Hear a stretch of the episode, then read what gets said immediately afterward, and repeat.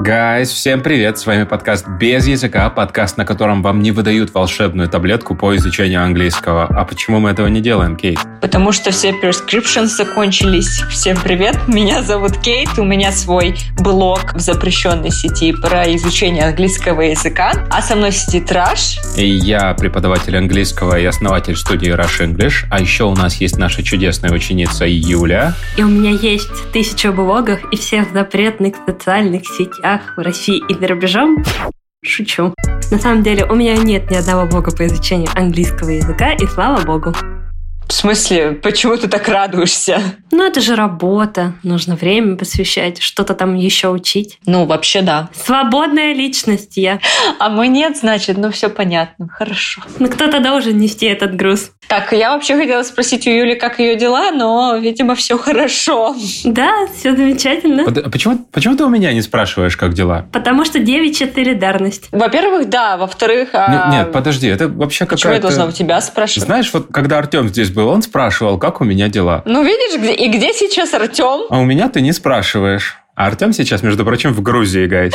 Я не хочу, чтобы с кем-то из нас случилось то же самое, что с Артемом, поэтому... Хорошо, Раш, хорошо. А, хорошо, ладно. Раш, как у тебя дела? У меня дела хорошо. И у меня даже есть история. История небольшая, но она такая, типа, как мне прям на практике пригодился английский. Ну, то есть я его преподаю и каждый день использую, но, знаешь, это все не то. Это как будто бы то, с помощью чего я живу, а, а вот какие-то маленькие такие моментики, это то, ради чего мы живем, да? Привет, Робин Уильямс. Я недавно наткнулся на видео Джордана Питерсона. Вы знаете, кто такой Джордан Питерсон? Ой, мамочка, фу, фу, я не буду это слушать. Хорошо, что ты не рассказал до. Да подожди, подожди. История, правда, хорошая. Вы знаете, кто такой Джордан Питерсон. Если вы вдруг не знаете, гайс, это такой американский человек. Вот так его назовем. Философом я его назвать не хочу, психологом я его назвать тоже не хочу. Человек. И я про него толком ничего не знал, и вот только вокруг него какой-то вот флер ходил, но в целом он мне попадался где-то в рекомендациях. И как-то раз мы с Кейт готовили наше занятие, и мне попалось видео, в котором он советовал девушке, у которой была тревожность, депрессия и проблемы, просто получше кушать. Последить за своей диетой, и все будет хорошо. Конечно же, меня это смутило. Но я подумал, ну и ладно, бог с ним. А потом я уже вижу ваши кипящие лица, но вот я ближусь к концу. Я понял, что с ним что-то прям совсем не так. Там много проблем, там какие-то вопросики на каждом его высказывании. И тогда я решил воспользоваться английским, ведь у меня есть мой американский друг Чарльз, и у него я спросил, Чарльз, а что не так с Джорданом Питерсоном? Я спросил его три дня назад, и он мне ответил сегодня 48 сообщениями, в которых было 7 подкастов, 3 видео на Ютубе и его личное мнение развернутое с кучей новых и приятных незнакомых слов о том, насколько Джордан Питерсон плох, насколько он сильно обожает его, потому что он, ну, обожает в смысле, господи, он настолько плох, что я прям обожаю учить, насколько он плох. Типа как э, маэстро? Я вас уничтожу. Как маэстро, только не такой классный. Ну, естественно. Ну, в общем, вот такая вот простенькая история о том, как английский мне лично пригодился. Вау. 48 сообщений от Джорджа Питерсона. Это слишком. Если честно, мне кажется, нет таких слов. А нет, слушай, наверное, есть. Ты же сказал про новые слова. Ты, кстати, помнишь, что за слова-то были, которые могут описать этого человека? Нет, погоди. Я, я помню, что они были, и наверняка я их вспомню в контексте, но я не помню конкретно, какими словами он их описывал. Но я, наверное, вспомню, когда я их увижу. Вау, слушай, а это так перекликается с темой нашего выпуска. Или она опять переигрывает? Кейт, ну опять, господи, по ней плачет Оскар, она постоянно переигрывает, друзья. Давайте в следующий раз без этого. Просто сразу, без всяких историй, без Джорджа Питерсона и без Чарли, без всего. Сразу. Мы сегодня говорим об этом. Да-да-да-да. И начинаем.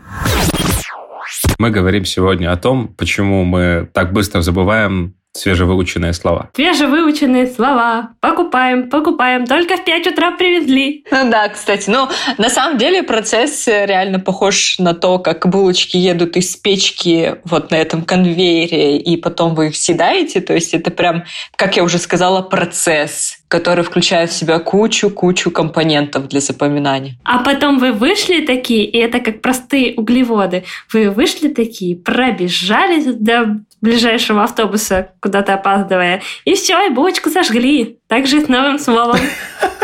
Ну, мы постараемся сегодня помочь с тем, чтобы эта булочка не сожглась, а отложилась в правильном месте.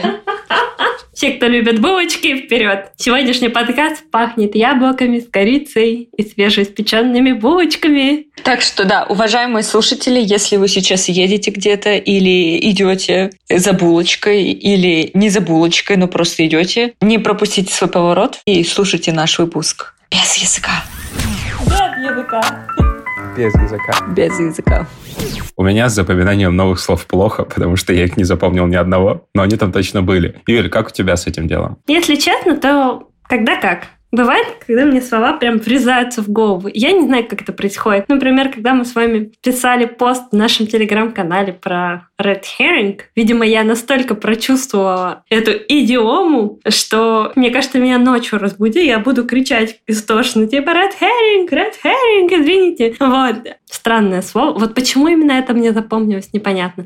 А бывает, когда слова нужные тебе для жизни, там, для какого-нибудь карьерного собеседования, хоть ты тресни, вообще никак не запоминаются. Может быть, потому что карьерного собеседования на горизонте пока не маячит, может быть. А может быть, потому что просто что-то пошло не так.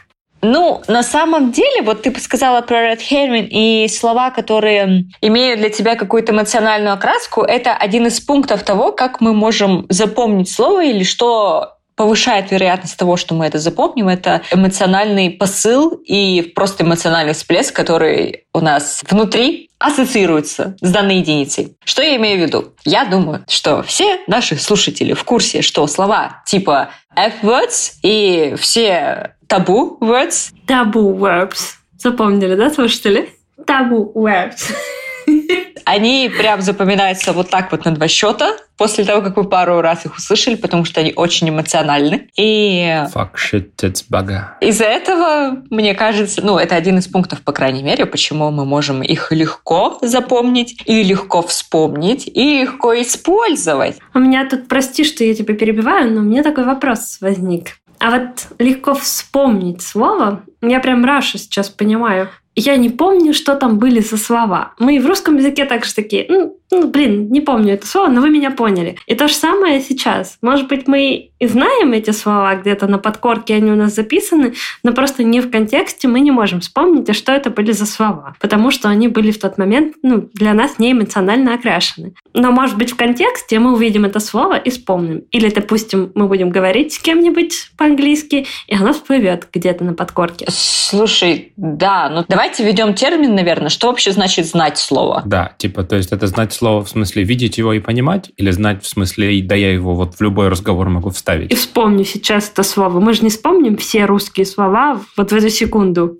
Так что, Юля, что для тебя значит знать слово? Перед тем, как мы вступим в фазу образовательный подкаст без языка? Мне кажется, знать слово — это понимать его смысл, понимать и принимать. И у меня есть еще такая личная история. Мне кажется, если ты можешь объяснить значение этого термина, этого слова простым языком, так, чтобы любой гопник в подворот не понял, тогда ты его знаешь. А если не можешь, тогда вопросики. И я очень часто помню эту историю, как начинают объяснять сложные терминологии. И когда ты просишь, Марья Ивановна, давайте попроще. Они не могут договорить, скорее всего, о том, что они не до конца могут нормальными, простыми словами это объяснить. То есть не знает вглубь. Не знает вглубь, да, как бы это ни звучало. Но если ты знаешь, ты можешь предельно все упростить. И, знаете, вот эта вот философия для гопников была, что это означает, ну, говорить только о том, что ты глубоко знаешь предмет, если ты можешь все настолько предельно упростить, но при этом не потерять какие-то важные аспекты. Угу. Разложить на структуру. Вот здесь, понимаете, здесь скорее такой структурно-функциональный, прости господи, анализ. Окей.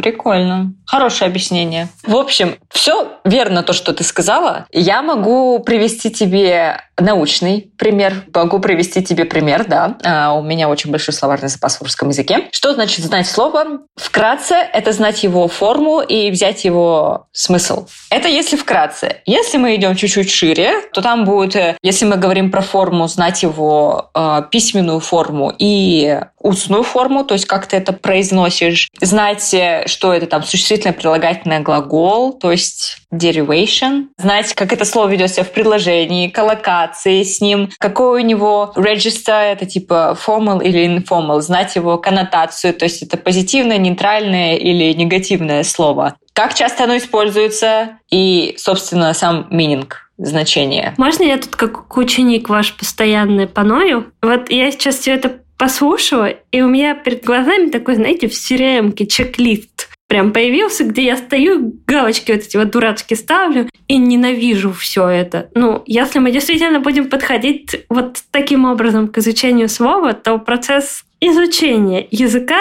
изучение изучения, сказал великий философ всея народов, отвратительно просто будет. Неприятненький. Не соглашусь. Раш, что ты думаешь по этому поводу? Ну, я видел, как Юля растекается по своему кулаку своей правой щекой, когда она тебя слушала. Поэтому, возможно, нам с тобой это и правда все очень fascinating, а вот ученикам придется все разжевывать на пальцах. Это не то, что разжевывать, это изначально какая-то, знаете, преграда перед тобой. Типа тысячу level ов. Окей, давай так. Давай тогда с другой стороны зайдем. У нас есть слово, и у слова есть разные интересные формы, да, как Кейт сказал, это уже и устная, и письменная, и речевая. Ну, то есть, условно, ты же не будешь пихать слово высокодостопочтимый, когда обращаешься к другу, если ты, конечно, не иронизируешь. И по-русски у тебя с этим все окей, потому что ты знаешь все контексты этого слова, ты знаешь, где его использовать, где его не использовать. По-английски с этим все сложнее. И тебе нужно к изучению слова подходить, ну, к сожалению, с немного неестественной точки зрения, потому что ты все-таки учишь чужой язык, и тебе нужно нужно вглубь копнуть, потому что ты каждый день от своих родителей не слышала эти слова, или там, не знаю, в учебнике риторики за пятый класс у тебя это слово не было хорошенько отложено твоей учительницей Марьей Ивановной, потому что твой учитель — это не Марья Ивановна, а я, привет. И в отличие от Марьи Ивановны, ты не проводишь с ней там типа сутки целые, слушая все ее слова, как это делается в обычной школе. Да я бы не выдержала Марии Ивановны сутки. Что ты? И никто бы не выдержал. Ну, то есть, да, у нас э, изучение вообще второго языка, ну, достаточно идет неестественным путем, потому что контакта непосредственно с языком мало. Поэтому мы уже с вами затрагивали все эти курсы, где типа в естественной среде вы изучаете язык, вы изучаете язык в естественной среде, когда вы сюрприз-сюрприз в среде. А когда нет, ну, нужно использовать другие инструменты. Поэтому весь мой CRM-список Это просто обобщение. Это то, на самом деле, что ты уже знаешь про многие-многие слова. Ты просто это приняла, ну и все, все, идешь дальше. Ты галочками не отмечала сама-то по себе. Так что ты умница. Да, это отвратительно. Когда ты понимаешь, что тебе нужно тысячу неестественных действий делать, ну, ты просто, может быть, раз получишь, два получишь, три получишь. Если у тебя будет какая-то цель маячить в виде карьерного интервью или серьезного экзамена, да, ты, возможно, будешь следовать этой логике. Но во всех остальных случаях, когда ты просто учишь General English для себя, для того, чтобы хорошо говорить, для того, чтобы чувствовать себя более свободно, да пошлешь ты все к черту. Я соглашусь с Юлей насчет того, что это скучно. Ну, окей, Давай мы возьмем твою историю с карьерным интервью и попробуем вернуть методику Кей так, чтобы она была какой-то жизнеспособной. Допустим, карьерному. Это не моя методика, это просто вырезка из, из из не оправдывайся, не оправдывайся. Вы, вы, что, вы что думаете, я так и учу? Вы что думаете, я так и учу? Мы сегодня с вами открываем слово и учим. Взяли, да. Мы сегодня тебе уже клеймо зануды повесили. Хорошо. Придется тебе весь подкаст от него отбиваться. Это прекрасно. Продолжим. Давай возьмем вот это вот самое интервью в вакууме и представим, что тебе нужно выучить прилагательные, которые тебя описывают как крутого работника. Сижу я, Илон Маск, и такая I'm very conscientious person. О, клево. А, ты выучила это слово ровно перед подкастом. Как так получилось? Потому что ты прошлась по всем нужным тебе моментам. Да, мы его раз 25 повторили, конечно. О, клево. Во-первых, мы его повторили много раз. Гайс, для тех, кто не понял, что это такое, Юля попросила дать ей какое-нибудь сложное слово. Я говорю, вот тебе conscientious. Там написано все через жопу, простите. И мы посмотрели на это слово по порядочку и по полочкам, потому что первое и самое важное, что нужно запомнить про новые слова, нельзя учить все слово целиком. Его нужно выучить по частям. Надо понять, в каком контексте оно используется. Мы с Юрией выяснили, что оно используется на job interview. Мы выяснили, как оно произносится, и ну, мы увидели, как оно пишется, но лучше бы это развидеть, конечно. Ребят, просто введите в гугле. Во-первых, вы не сможете написать это слово, я вам просто... Не знаю, те, кто человек, кто напишет э, I'm very conscientious person сразу в гугле и пришлет нам какой-нибудь доказывающий пруф об этом, получит какую-нибудь плюшку от подкаста без языка. Это невозможно сделать. Не-не-не, нет, не в гугле, а в нашей группе в Телеграме. Пусть э, там пишут. Да, пишите просто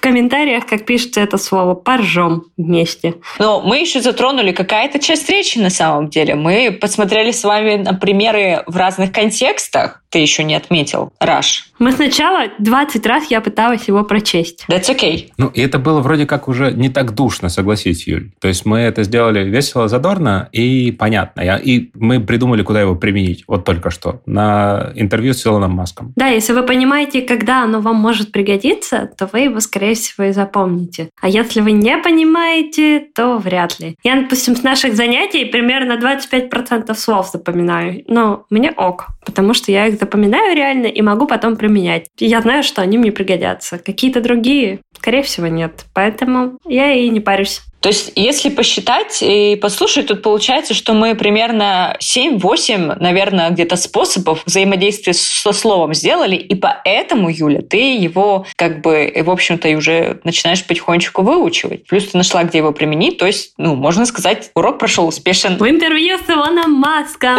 Да. Я надеюсь, он нас слушает и ждет, когда я приду к нему, и он скажет мне, отлично, да, мы не берем тебя на работу, оставайся в твоей классной компании, но мы дарим тебе бесплатную путевку на Марс, чтобы ты не расстраивалась. И я согласна.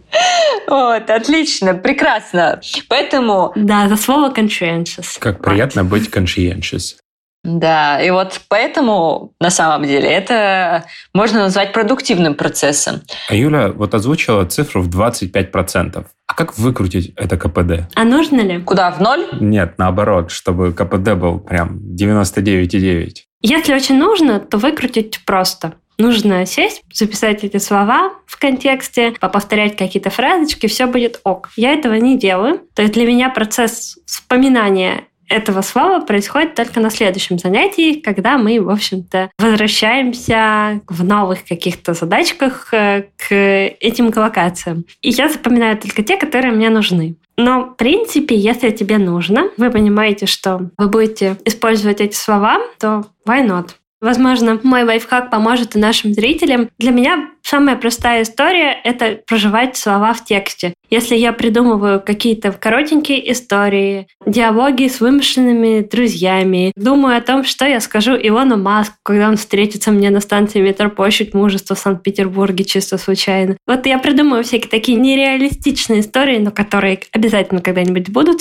и все окей, запоминаю слова. Или пишу какие-то коротенькие маленькие сочинения. Да, если сократить, вот в Юлином случае это такой вот будет список. Тут еще можно вообще как э, позанудствовать, раз уж я миссис зануда сегодня, и разделить э, заучивание слов на два этапа. Работа в классе с учителем и самостоятельная работа. Работа в классе — это максимальный ревижн, ну, тут как бы с преподавателем надо уже обсуждать. Ревижн, повторение, короче, участие, в общем-то, в самих уроках, проще говоря. И самостоятельная работа — это работа в квизлетах, майндмэпах, систематизация этих э, слов, чтение текстов на эту тему, письмо на тему с э, vocabulary, которые вы прошли, ну, письмо там, эссе, whatever. Просмотр сериалов по теме, например. Интересно по теме. Слушай, наша задача бить в количество, а не в качество. Вот здесь это прям странно, но с vocabulary работает примерно так. Чем больше, тем лучше. И неважно как, главное, чтобы контекст был плюс-минус правильный и естественный. Ну, условно, вот сейчас Джонни Депп, Эмбер Хёрд, привет, Джонни. Просто из-за того, что я пересмотрел уже часов 10, наверное, видео с этого прекрасного суда, я запомнил два главных слова. Это hearsay и, и compound, когда они друг другу говорили. This is hearsay. You did. You should read the article. It's and the last one. You did. Who's Alison Boshoff and how does she... Да, звучит прекрасно. Как он красиво говорит, да, ребят? Но ничего не понятно. Я хочу вставить э, ремарку в слово Russia по поводу того, что количество здесь решает. На самом деле, да. Некоторые исследования говорят, что нам нужно от семи встреч со словом, чтобы, наконец, щелкнуло вот это в голове, типа, о, а я его знаю. И каждый раз, когда мы с ним встречаемся, нам нужно с ним работать и идти в cognitive depth То есть э, принимать как можно больше решений относительно этого слова. Это прилагательное или существительное? Это а как оно будет в контексте использоваться? А какой персональный экзампл я могу дать? Ну вот, в общем, очень-очень много работы нужно со словом проделать, но на самом деле это все проходит так автоматично во время занятий, что ученики очень часто, Раш, я здесь тебе подмигиваю, Ученики очень часто не понимают, что мы это делаем с ними. Да? Да, и они этого не замечают, когда мы даем два разных контекста.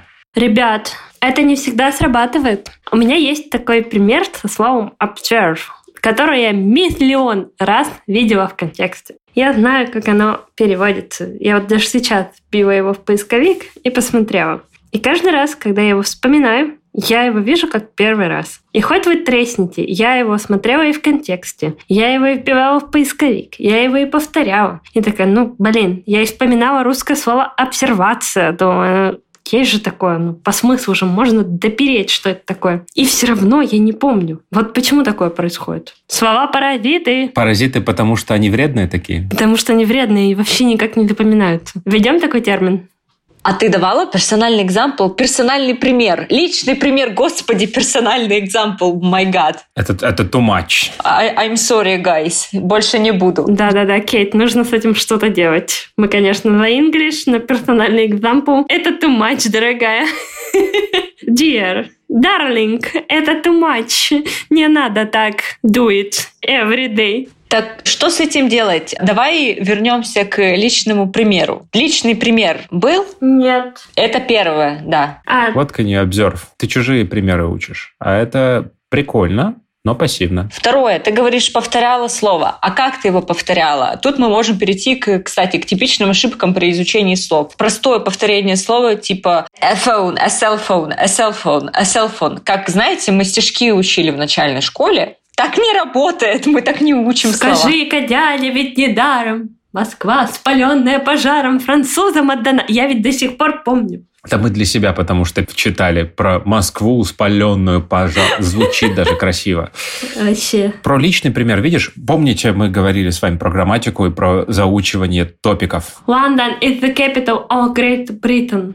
И самое интересное, что смысла ведь не помним, потому что недавно мне рассказывал друг про, в общем-то, Вестминское аббатство. Я понимаю, что кроме слова Вестминское аббатство я не помню ничего. И это очень обидно, потому что, ну, как бы этот текст не прошел сквозь меня, я его не прочувствовала. Это была какая-то ерунда, в котором запоминали слова. И да, то есть ты не запоминала слова в том-то и дело. Ты запоминала топик, зубрила, а это не запоминание. Это другой процесс. Это процесс попытаться каким-то образом механически выучить слово, которое не твое совсем. Ну вот тебе оно не нравится, ты его не можешь лично к себе приложить. Ты не можешь его использовать на интервью с Илоном Маском, в конце концов. Заметили, ребят, слово «наблюдение» не про меня. То есть ты не вуайерист.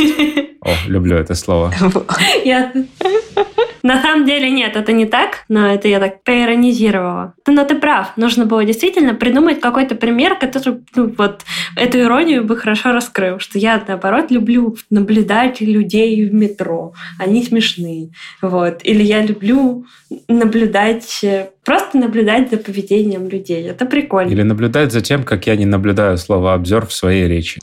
Именно так, друг мой. Именно так. Плюс э, я бы еще хотела добавить, что мы часто думаем, что мы должны просто извне внутрь запихивать, и так мы запомним слово. Ну, то есть, например, вот делайте repetition, но еще нужно делать retrieval. Это то, что вы достаете слово из своей коробочки в башке. Кейт, Кейт, хочешь сложный вопрос? Как это будет по-русски? А. I'm sorry, guys, I don't speak Russian today. В общем, ну просто нет, я просто это читала на английском, и я правда не знаю, как это по-русски. Короче, это такой процесс, когда вы вытаскиваете слово из своей коробочки в башке, как я уже сказала, и как можно чаще пытаетесь его самостоятельно вспоминать. Я ее переведу. Значит, коробочка в башке – это мозг, дорогие друзья. Вытаскивать – это попытаться припомнить слово. Попытайтесь использовать это, говорите почаще. Да. Или То есть пишите, должен да. быть какой-то output, понимаете? Я еще хочу вот такую мысль добавить. Я недавно ее услышал, и даже процитирую, что услышал я ее у Полины Кордик. Это очень хороший эксперт по английскому языку. Она цитировала, в свою очередь, другого эксперта, который говорил про creative use. Это когда слово использовано в каком-то необычном контексте, и ты при этом понимаешь, что это слово обозначает. Все мы знаем слово jam, потому что в русском языке есть слово jam. Ну, вареница получается. Но при этом, когда мы видим слово traffic jam, оно нас не смущает. Мгм. Потому что, ну, вроде понятно. Но это, ладно, окей, бог с ним. Это словосочетание traffic jam. Мы забыли про то, что это джем, который варенье. Мгм. Ну, тогда I want to jam my suitcase into my trunk. Ну, типа, хочу я. А вот почему джем-то здесь? И вот когда ты понимаешь, потому что джем – это вареница, ягодки, которые раздавили, а джем – это еще и запихнуть что-то куда-то. И это уже получается такой типа creative use, и ты слово узнаешь с другой стороны, и оно у тебя лучше запоминается, потому что есть коннект с предыдущим его значением. Варенье расплющенное, и suitcase я тоже плющу куда-то, пытаюсь впихнуть. Мгм. Это очень прикольная на самом деле история. В принципе, если ты способен к анализу, если ты способен немножко вглубь посмотреть на слово, тогда тебе будет проще использовать слово. Помните, что мне Чарли говорил? Она говорит, нифига не знает по-английски, но говорит, использовать похожие слова. И это работает. Combination. Ну, иногда мы и в русском языке ведь так делаем. Мы используем какие-то идиомы, метафоры, и это абсолютно нормально. И очень часто, мне кажется, мы делаем это потому, что мы не можем вспомнить нужного термина. И если мы будем говорить только терминами, то наша речь будет ужасно занудной. Да, это правда. I approve this message. Абсолютно. Вот так вот. Слушайте, по поводу того, как э, вообще это называется mental lexicon, насколько я помню, что наш мозг не запоминает слова списками, он запоминает их как будто бы какой-то картой. И вот по слову jam тоже можно построить карту типа, ага, jam, типа delicious jam, jam traffic jam, и вот тут еще можно to jam my suitcase. Her ass. Это что-то неприличное. Это что-то, это что-то ужас какой. Вот здесь отличная шутка будет. What's the difference between a peanut butter and, and jam? Так, Do you know what's the difference between peanut butter and jam? nope. I cannot peanut butter my dick in your ass. Oh, grab. Ah, that's disgusting, man. Mental lexicon. Вот, и мы, короче, так как учим слова вот этой вот картой, это очень важно щупать слова. Мне кажется, одна из самых важных целей этого подкаста — научить, что надо слова щупать. И вообще лексику надо щупать. Это называется do your language research вообще но по-русски мы назовем это «пощупаем лексику». И вот мы встречаемся со словом и начинаем его, значит, в разных контекстах обсматривать. Посмотрим с ним коллокации, посмотрим его значение. Такие, так, а в каком другом контексте я могу его использовать? Это, дорогие друзья, надеюсь, согласие это слово называется... Щупанье. Обоюдное согласие. Я хотела... Дорогие друзья, обоюдное щупание – это технология, которую мы взяли у Елены Блиновской, нашего сегодняшнего рекламодателя, потому что по-другому объяснить это невозможно, Кейт. О, боже мой, нет, только, только, пожалуйста, не она, только не она, я, я Ну, вас очень умоляю. похоже. Посмотри, какое-то, какие-то щупания бесконечные и какой-то mind map, простите. Oh, I'm sorry, I'm sorry. Мы вообще не ту знаменитость позвали, у нас уже есть главная знаменитость в нашем подкасте. Вот пускай лучше он нас пощупает. Да нет, Николас Кейдж. Мы только сейчас к нему пришли? А у нас не было Николаса Кейджа сегодня, ребята. Он сегодня занят, потому что у него вышел недавно новый фильм, его 800-й фильм в карьере, поэтому он сегодня не пришел. Он перещупал слишком всего в жизни, и сегодня ему нужен отдых. Indeed. Да, вспоминая про Николаса Кейджа, у Николаса Кейджа навык снимания в фильмах – это автоматизм. Он просыпается и идет на съемочную площадку, потому что ему деньги очень сильно нужны. И тут вопрос, который я бы хотел задать вам на размышление. А что такое автоматизм? Все говорят очень часто, что надо слова выучить так, чтобы они автоматически вылетали. Не задумываясь. А как это, не задумываясь? Ну, то есть вот я сижу такой и думаю... Constipation. Юля, что ты думаешь? Conscientious Conscientious. Не, на самом деле это так. Если вы помните слова, если вам нужна беглость в языках, как бы это ни звучало, то нужен автоматизм. Если вы... Вот это вот э, ужасное, и в русском языке часто бывает, когда мы пытаемся припомнить слово, и начинаем в этот момент. А, ну, это, ну ты понял. Звучит ведь отвратительно. И выглядишь как имбецил. Ну, если это как эти одна-две истории, да. А если ты через каждое слово не можешь помнить следующее, ну, извините, тебе нужно что-то сделать, книжку почитать. Но ведь это не значит, что ты можешь там в любой момент дня просто сидеть и воспроизвести рандомно любое слово из тех 12 тысяч, которые знают хороший адванс. Не значит. Ты можешь не помнить слова со своего прошлого занятия по иностранному языку, но в контексте их вспомнить. Если вы будете говорить на соответствующую тему, они к тебе автоматически придут, либо не придут. Вот здесь вот э, такая тонкая грань. Ну, это, кстати, к слову про lexical set. Мы слово без контекста не воспринимаем и не воспроизводим. Это защита нашей психики, иначе мы сойдем с ума. Представляете, держать вот прямо здесь в голове к моменту все слова, которые вы знаете на любых языках. Это ненормально. Да, да, это абсолютно ненормально, и это вызывает, мне кажется, только лишнее переживание насчет того, что ты что-то забыл, что-то не вспомнил. Оно всплывет. Оно всплывет там, где надо и когда надо. Вот у меня сегодня случайно всплыло слово «trunk», а я его не использую практически никогда. Э, в своей жизни, потому что мне нафиг багажник не надо описывать в своей жизни в ежедневных разговорах. А как будет вот этот вот багажник в самолетах? Я даже не знаю, как он по-русски называется. Overhead compartment. Overhead compartment. Wash, wash, wash, wash. What? Compartment. Compartment точно, по-моему, overhead locker или overhead compartment. Что-то такое. А по-русски как это будет? Бардачок. А я думала, Юля, про тот, который, куда baggage reclaim, это где наш baggage хранится. Типа, э, compartment – это бардачок. И вот над головой он типа overhead compartment. Baggage claim я как раз помню. А вот э, бардачок я даже по-русски забыла. Видите, это нормально, потому что ну, сейчас это было в абсолютной ситуации не контекста. А если бы мы говорили об этом в самолете, пихая какую-нибудь тетушку впереди с вами, господи, откройте уже этот бардачок, засуньте вы туда уже свой гигантский чемодан, как вас вообще с ним в самолет пустили. Вот все бы получилось. У нас так хорошо все получилось, мы все обсудили с вами. Как-то плавно и естественно. Да.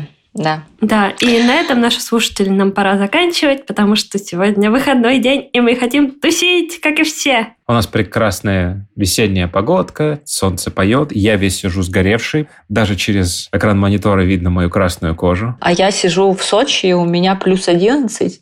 Я не понимаю, почему я сижу в субтропиках, а сгорел Раш который в Екатеринбурге. А я сижу в Петербурге, и у нас тучки. Увы. Вот опять. Юля, давай, пожалуйста, ты подведешь итог в трех предложениях. Кратко расскажешь суть этого выпуска. Я попробую. Друзья, для начала познакомьтесь со словом в контексте. Прочувствуйте его найдите в нем личный смысл. Приземлите это слово на свою землю, не какой-то там инопланетный, где живут англичане, испанцы, турки, и какой бы иностранный язык вы не учили, а именно вот на свою, на русскую землю, роднулечку. Господи, что я несу? Ну, смысл понятен. Попробуйте отнестись к этому проще. Почитайте новости с этим словом. Напишите маленькое личное сочинение. Придумайте разговоры со своим воображаемым другом или поговорите с воображаемым другом. Он ничего не поймет на английском, например. Но это не важно. Он же воображаемый друг. Он не обидится. И, наконец, возвращайтесь к этому слову осмысленно. Не пытайтесь э, корить себя, ругать себя, биться головой об стенку из-за того, что вы не помните это слово здесь сейчас. Помните о том, что оно придет к вам в контексте. И именно в контексте вы сможете его легко употреблять. Следите за собой, повторяйте его и не расстраивайтесь, если вы его вдруг не вспомните сразу. Потому что повторение – мать учения. Здесь я выдала свой возраст. И раз уж ты, Юля, подводишь вот эти вот итоги, у меня есть один короткий итог, который связан с нашим предыдущим выпуском. Помните, мы с вами говорили про установки. И очень часто есть в голове вот такая установка. Я не могу выучить новые слова, значит, со мной что-то не так. Значит, у меня плохая память. значит, я троечник-двоечник или человек, который не запоминает слова. Отбросьте от себя эту установку и лучше подумайте, что не с вами что-то не так, а с тем, что вы делаете что-то не так. Может быть, вы недостаточно слова повторяете, видите, используете. С головой у вас, скорее всего, все в порядке. Скорее всего. Но это не точно. Радостные новости от подкаста «Без языка». Без, без, без языка. Ну и, ребята, если вы чувствуете, что все равно не хватает времени и сил и желания на то, чтобы проделывать всю эту работу самостоятельно, приходите на наш Speaking Club, где мы в легкой дружной манере, как говорят на всех э, продажных вебинарах, но на самом деле там реально прикольно, классное количество людей, очень кози и очень продуктивно. Очень большое количество лексики, которую какую-то часть вы с собой унесете, а это уже больше, чем вы знали до. Bye. Друзья, вообще Speaking Club это отличная возможность познакомиться с вами всеми поближе, потому что там мы прям реально разговариваем и общаемся, и у вас сейчас тоже есть возможность с нами пообщаться поближе или познакомиться поближе, что ли, я не знаю, у меня язык заплетается, когда я о таком говорю, но у нас в описании есть ссылка, и в ней есть небольшая форма, где вы можете рассказать о себе, а мы вам за то, что вы заполните эту форму, подарим одно занятие в Speaking Club с нами бесплатно. Оставляйте там свои контактные данные, и мы вам обязательно напишем по этому поводу. Кажется, с вами был подкаст «Без языка». Спасибо большое, что послушали этот эпизод. Пожалуйста, поставьте нам сердечки, лайки, звездочки. Добавляйте нас в избранное на всех платформах, где вы нас сейчас слушаете. Для нас это очень важно. Это помогает продвигать наш подкаст. А также, что помогает продвигать наш подкаст? У нас еще есть группа в Телеграме. Приходите к нам. Будем вам рады. Но на сегодня все. С вами была Кейт. Раш. Юля. Услышимся в следующем эпизоде. Бай! Без языка. Без языка. Без языка. Ой, ну я правда старалась, я книжки умные читаю. Потому что сегодня день троллинга.